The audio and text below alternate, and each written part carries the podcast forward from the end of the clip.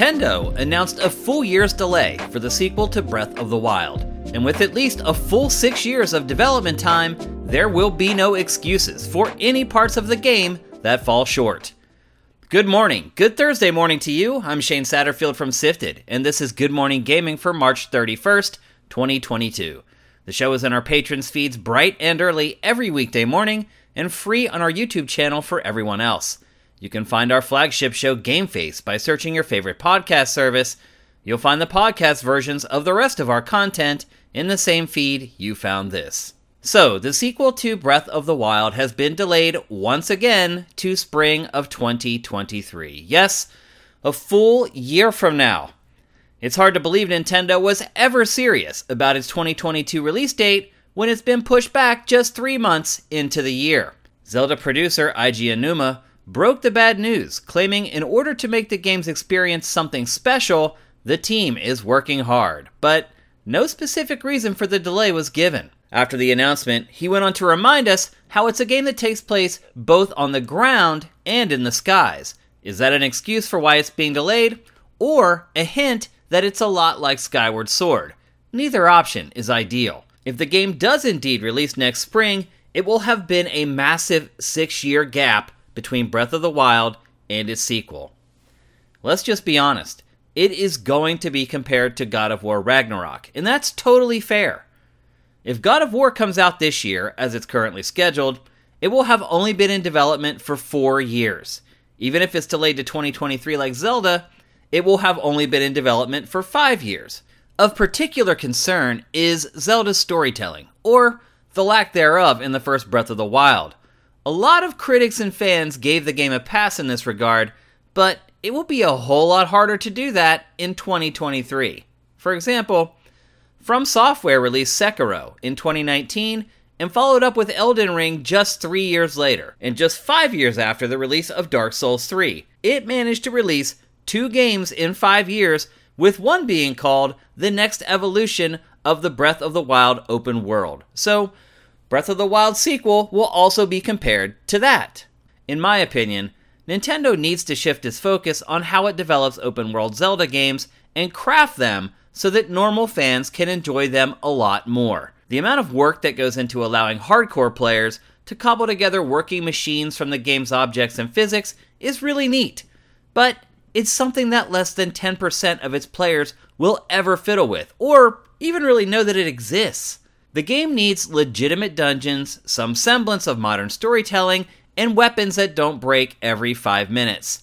I don't want Nintendo to miss the forest for the trees here, which is my big concern with yet another delay for the game. A lot has changed in the last five years of open world video games, and if Nintendo has delayed the game to work on the little things instead of addressing all the elephants in the room, it will be extremely disappointing. And now for a couple more stories from the top of your SIFs. In one of the more disappointing announcements so far in 2022, the revamp of Sony's subscription services has finally been confirmed.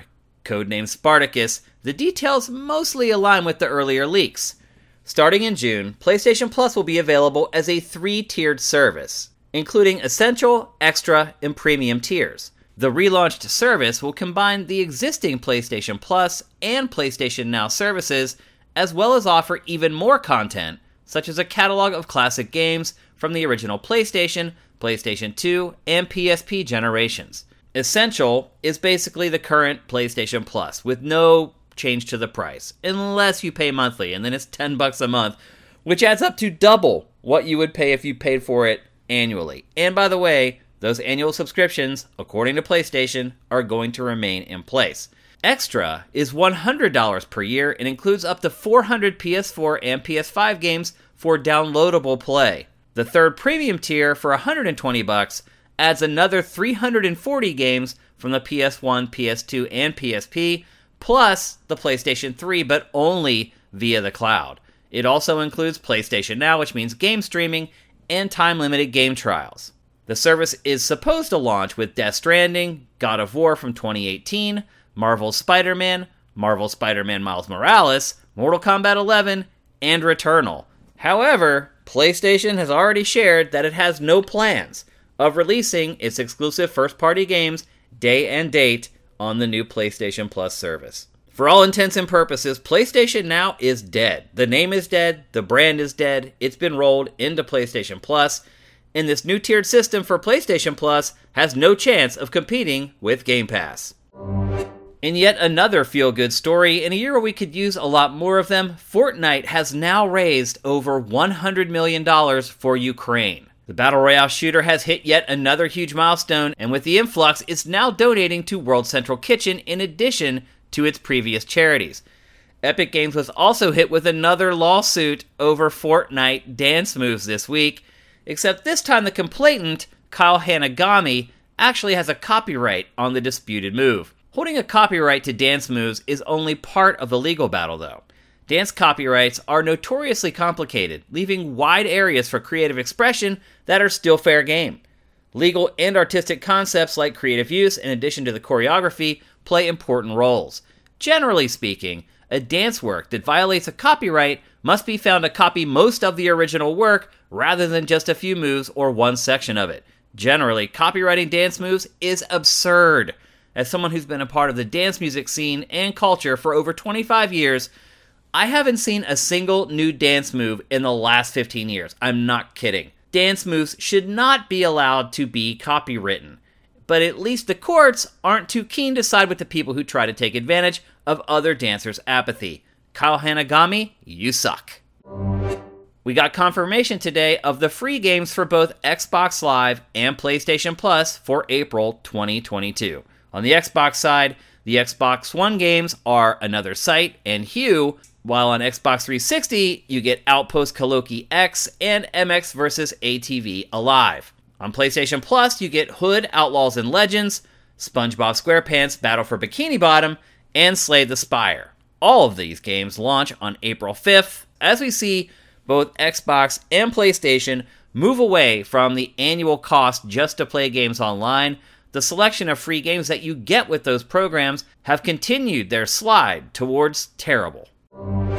What is quickly becoming the world's most popular Battle Royale shooter, and certainly the fastest growing Battle Royale shooter, is now available for both PS5 and Xbox Series X. Yes, that's right, Apex Legend finally has gone next gen. Respawn's Battle Royale is getting a next gen upgrade with 4K 60 frames per second gameplay, greater level of detail distances, HDR, and so much more. Coming in the future is 120 Hz mode, PS5 haptics for the DualSense controller, and much more improvements, but no date has been announced for that stuff. Today marks the launch of Intel's Arc A series graphics cards, the company's first discrete graphics cards to go head to head against industry titans AMD and Nvidia. Right now, they're only for laptops, but they do feature support for the full DirectX 12 Ultimate feature set, including ray tracing, VRS, mesh shading, and sampler feedback, plus direct storage and XeSS AI upscaling. That actually puts them on keel with NVIDIA in terms of most features, and ahead of AMD, which doesn't yet have a temporal upscaling solution. Intel's also shared a look at its new software center called Control. Much like NVIDIA's GeForce experience, it helps you manage driver updates and performance. There was also another look at the upcoming desktop GPUs. In all, it's an impressive first step for Intel.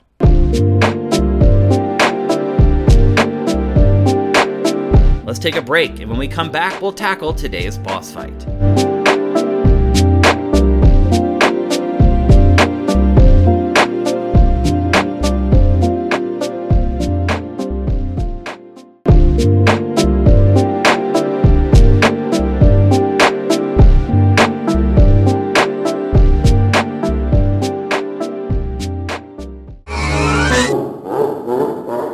Welcome to today's boss fight, where I tackle random topics that may, or may not be, related to video games.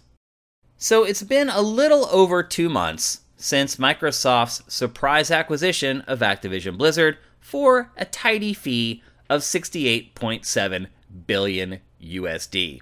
It was announced on January 18th, and so I figure it's a good time to kind of check in on the publisher of Call of Duty, Overwatch, Diablo, Warcraft, Candy Crush, and more to see how this purchase has changed its behaviors, if at all. Since the announcement, Microsoft has shared what it believes its new org chart will be for its massive gaming division, and it is massive now after all these acquisitions. However, Bobby Kotick, CEO and figurehead for Activision Blizzard, is nowhere to be seen in the new Microsoft Gaming org chart. Many in the gaming community believe he should step down for his role, but regardless of how he leaves, he's leaving with nearly a half a billion dollar golden parachute. Activision Blizzard is supposed to operate autonomously until around June 2023 when the deal finally goes through, but we've already seen hints that this simply isn't happening. Again, it's been just a little over two months since the purchase was announced, and we've already seen Activision Blizzard do things it never would have done on its own. For starters, it's not releasing a new Call of Duty next year. I'll repeat, there is not a new Call of Duty coming out in 2023. There is no way this would have ever happened if the publisher were still responsible to its shareholders for its financial performance. And if somehow the deal is shut down by regulators, it could end very, very badly. Since the purchase, there have also been allegations of insider trading among Kotick's friends. A new Call of Duty studio opened in Montreal. Warzone has been announced for mobile. QA testers went on strike, and it was announced that Call of Duty and other popular Activision Blizzard IP will continue to be released on PlayStation platforms, which really upset the Xbox fanboys who thought they were going to have these properties all to themselves. And then, just this week, Activision Blizzard settled its notorious sexual harassment lawsuit for just 18 million USD. The company was just sold for almost 70 billion and it paid just 18 million for its horrible previous transgressions. It's the second largest settlement in Equal Employment Opportunity Commission history, but it's just a drop in the bucket for Activision. According to the Washington Post, the settlement could prevent the DFEH, which is also pursuing legal action against Activision Blizzard, from seeking further monetary damages because, as part of this settlement, sexual harassment has been removed from any future proceedings. This means the settlement could be a loss for both the DFEH's case and sexual harassment victims of the company because state agency has historically been more aggressive than federal proceedings like that of the EEOC.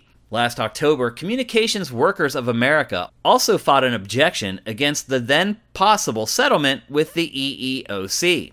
In the labor union's view, $18 million, or just $450 per claimant, is a drop in the bucket for Activision Blizzard. And like I said, I agree. Especially when the publisher paid 150 million to Bobby Kotick in 2020. In fact, leaving Activision Blizzard will reportedly give Kotick a payout of $390 million USD, which is an enormous amount of money for a man who received a vote of no confidence from 1,200 of his employees. So, where does this all leave Activision? To be frank, it appears that corporate has essentially thrown up its hands and is writing things out until the deal is finally sealed. For the creatives at the publisher, it feels like there's been a sigh of relief along with business as usual. The development teams continue to plug forward, as evidenced by a Diablo 4 environmental art developer diary that was just released today as the representation of its quarterly report. It focuses on the over 150 handcrafted yet procedurally generated dungeons, and Blizzard claims there isn't much else to show until the public plays it, which we presume should be very soon.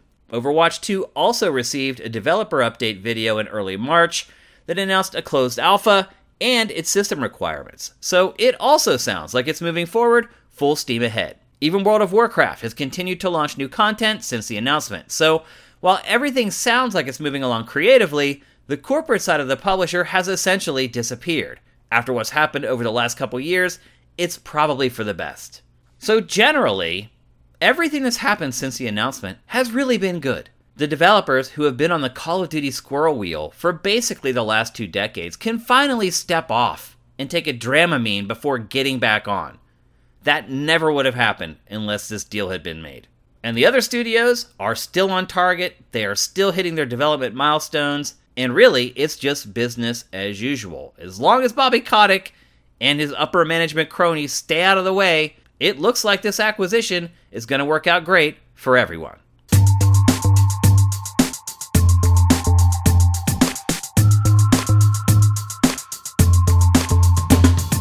Thanks for listening to Good Morning Gaming. I appreciate every single one of you who listens to GMG.